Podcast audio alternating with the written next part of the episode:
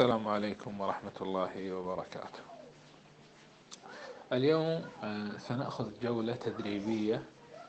مع ومن خلال هذه الجولة التدريبية سنتعرف على مجموعة من الفوائد. من خلال حديث سمعته يقوله بعض الدعاة في سياق سياسي طبعا. الجند الغربي هنا يقصد به الجند المصري فتعرفون أنتم. ما المراد في مثل هذه السياقات من استحضار مثل هذه الأحاديث؟ نسأل الله عز وجل أن يجنبنا الفتن والهوى. ف ف الحديث كما شرحت بشكل تفصيلي في المكتوب وسأعيد شيئا من هذا مع آه، المزيد من الإيضاح والبيان. طبعا حاولت أن أتقمص شخصية أنني أبحث في المكتبة والواقع أني بحثت عن, عن طريق برنامج بحثي. ولكني حاولت أني أتصور أني أبحث في المكتبة طبعا حتى البحث في المكتبة سيكون أفضل من هذا لأنك أنت في المكتبة ستجد طبعات الكتب التي تبحث فيها محققة. فالمحققين سيحيلونك على أمور. فمثلا أنا الآن ذهبت الجامع الكبير. الجامع الكبير أصلا محقق. فلن لن أجد إحالات السيوطي جامدة. طبراني مش عارف إيش كذا كذا كذا. بس أجد المحقق في تحت يذكر لي أين أجده في الجزء والصفحة في هذه المصادر. لكني أنا طولته على نفسي شوي. فنجد أن الحاكم مثلا روى الحديث. طبعا مستدرك الحاكم ما هذا الكتاب ما طبيعته. هذا كتاب كتبه أبو عبد الله النيسابوري. الحاكم تلميذ للدار قطني يعني يروي عن البخاري بواسطتين بواسطة. سماه المستدرك على الصحيحين يعني أراد أن يجمع الأحاديث التي على شرط البخاري ومسلم وليس فيه. طبعا هذا يؤكد لك أن كتاب البخاري ومسلم كانا كتابين مشهورين من ذلك الوقت المبكر في التاريخ الإسلامي. شيخه الدار قطني فعل هذا عمل الإلزامات لكن الدار قطني استدرك أحاديث قليلة جدا. الحاكم استدرك أحاديث كثيرة. ما الذي وقع للحاكم؟ وقع سوءات عظيمة منها أنه أتى حتى بأحاديث موضوعة وأظهر تساهلا شديدا. والعجيب أنه خرج في استدراكه على الصحيحين. أحاديث الرواة هو نفسه ذكرهم في كتابه الذي في الضعفاء. وقد سجل عليه هذا التناقض شيخ الإسلام ابن تيمية. في قاعدة جليلة في التوسل والوسيع وعلى فكرة شيخ الإسلام محدث فذ جدا. وصاحب لفتات دقيقة يعني مع كثرة كلامه في العقيدة والفقه. وسجل عليه ذلك كثيرون. وكان فيه نفح التشيع. حتى ذكر حديث الطير. فالناس انتقدوه بشدة. وحقيقة الحاكم آه، أوهامه ليست خاصة في بكتابه المستدرك. وإنما يعني الأمر وإنما الأمر متعلق حتى في بكتبه الأخرى مثل معرفة علوم الحديث آه، مثل آه، يعني كتابه المدخل إلى الصحيح أو عمل كتاب مدخل إلى الصحيح إلى إلى إلى إلى الصحيح. يعني ودافع فيه عن عن صحيح مسلم وغير ذلك. وهذا يدلك على شهرة هذا الكتاب جدا. يعني هذين الكتابين في ذلك الوقت المبكر من عمر الأمة. فالأمر ليس جديدا. ومن ذلك الوقت والناس تنظر في الكتابين. لكن حقيقة المستدرك كتاب يعني وقع في أخطاء كثيرة منها أنه كان أحيانا يذكر الحديث وهو في الصحيحين يستدركه على الصحيحين فكان أمرا عجيبا حقيقة وقعت له أوهام قبيحة في الكتاب.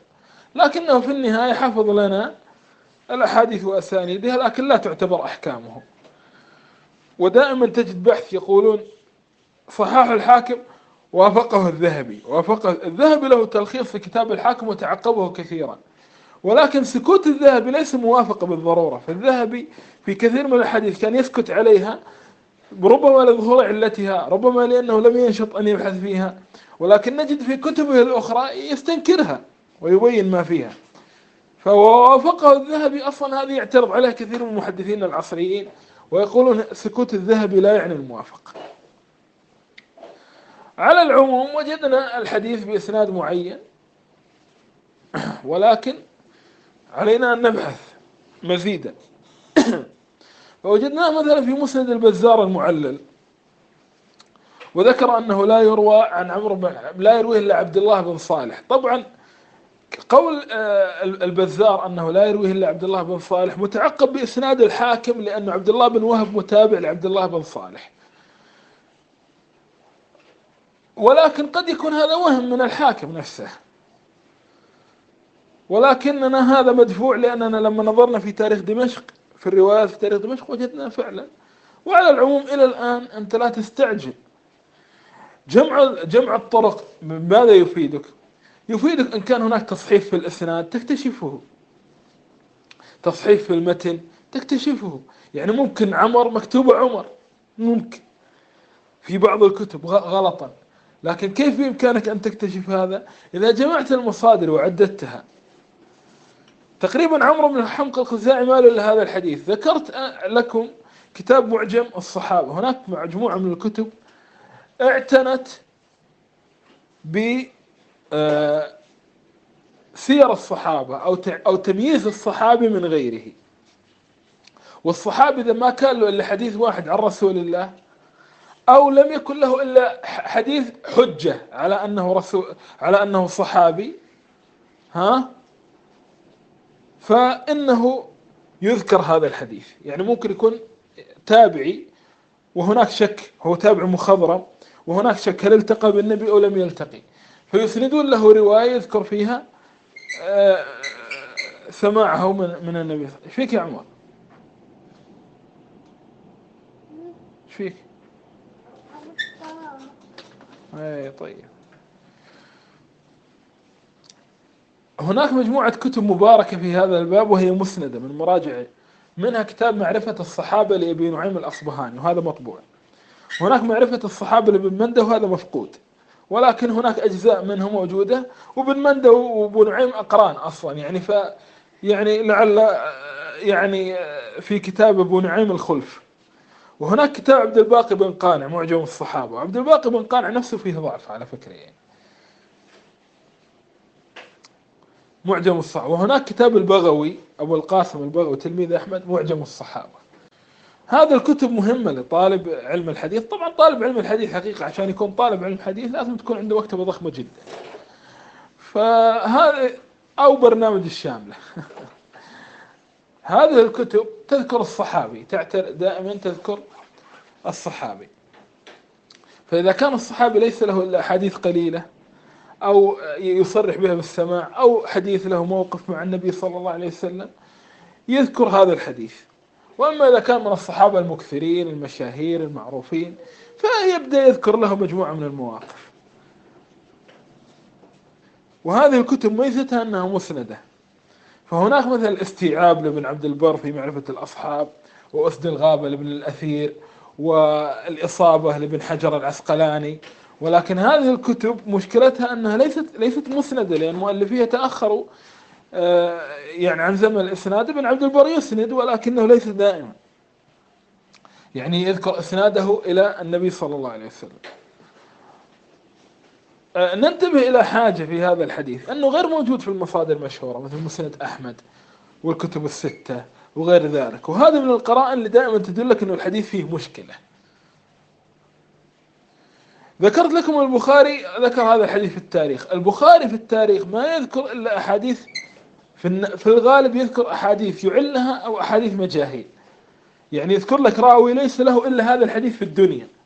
فإذا ذكر ترجمته يجيب حديثه بالمرة هو لو ترجم لرجل من الثقات الأثبات الكبار آه، يعني ماذا سيذكر له وماذا سيدع؟ يذكر فقط بعض كلام الناس فيه. من مدح أو غير ذلك وينهي الموضوع. ولكن إذا كان راوي ليس له إلا حديث واحد فقط أو حديثين أو كذا يذكر هذا الحديث. طبعا تلاحظون نقطة هذا الحديث يعني مع ضعف إسناده إلا أنه تقريبا موجود في سبع أو ثمان مصادر وأنا ألغيت لي مصدرين ثلاثة لم أذكرهم. لم أذكرهم. هذا هذا التطابق يدلك على إيش؟ على صدق هؤلاء المؤلفين. يعني لو كان مثلا إنسان يكذب لكان كل واحد منهم زاد له كلمة زاد له لفظة. يعني الآن مثلا هو الحديث في فضل الجند الغربي آه واحد يزيد والشامي مثلا هو يكون شامي هو.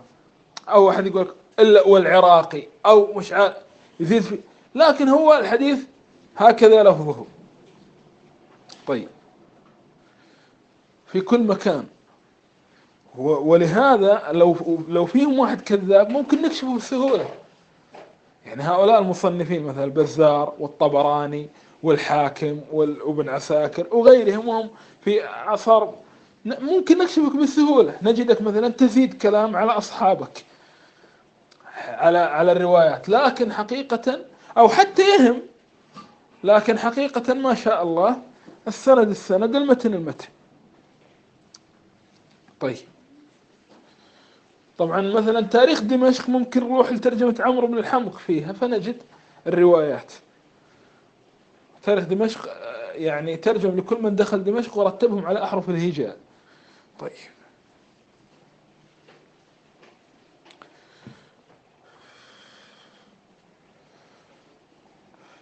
بعد ما آه، جئنا نبحث في الرواة. طبعا عبد الله بن صالح فيه كلام لكن عندنا أن بن عبد بن وهب تابعه. فنبدأ من من من حيث التقى ابن وهب وعبد الله بن صالح نبدأ بالبحث. فنجد هذا المعافري مجهول وحتى أبوه لا يكاد يعرف. نجدهم جميعا. مجاهيل. كيف مجهول؟ ما له الا حديث واحد. يعني حتى من لم نستطع أن نصبر حديثه. لا نجد أحدا من أئمة الجرح والتعديل يذكر فيه جرحا أو تعديلا. يعني حتى البخاري لم يترج... لم يذكرها في ترجمته ذكرها في ترجمة عمر ابن ابن الحمق. طيب. في ترجمة عمر ابن الحمق الخزاعي اللي هو اللي هو الصحابي. ف ها هنا الحديث يكون في درجة الضعيف.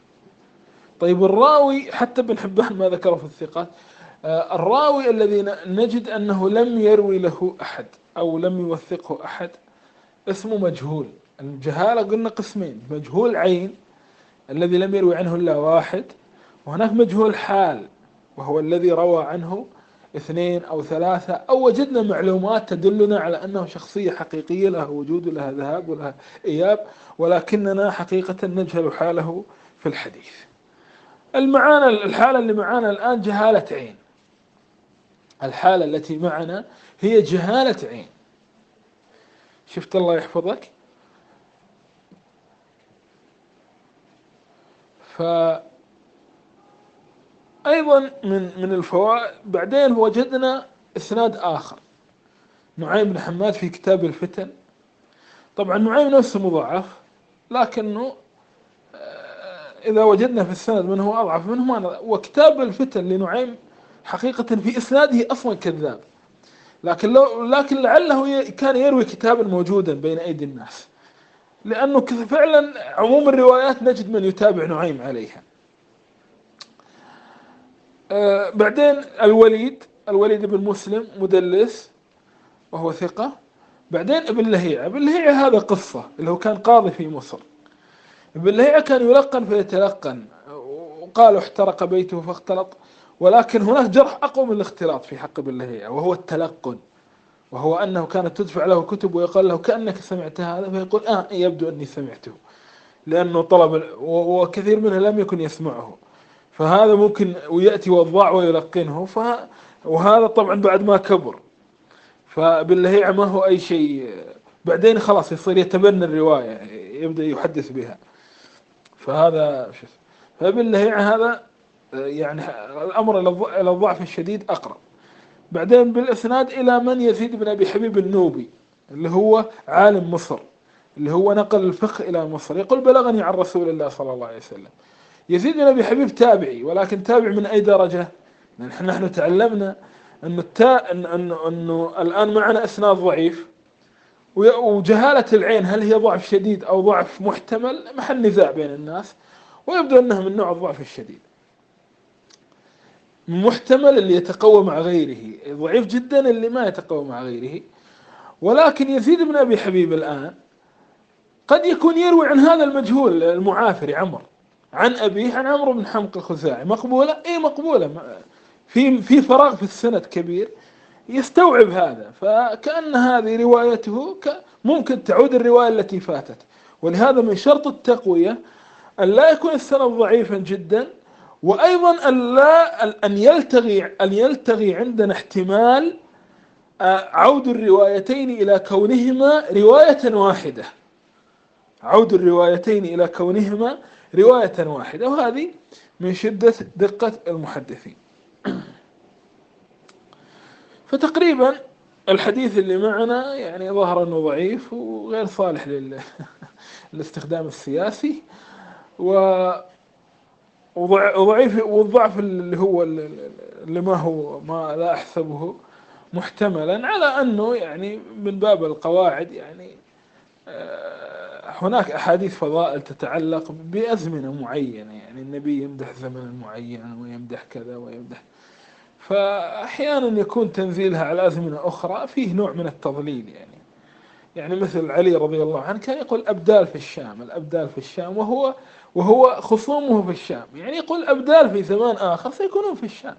لكن في زماني هذا لا أنا اللي معي الحق. ف...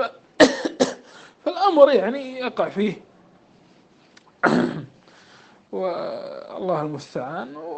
وبغض النظر وأيضا وصية. حين تبحث ويكون خصمك استدل بحديث لا يكون همك تضعيف الحديث. بل بل ابحث بتجرد.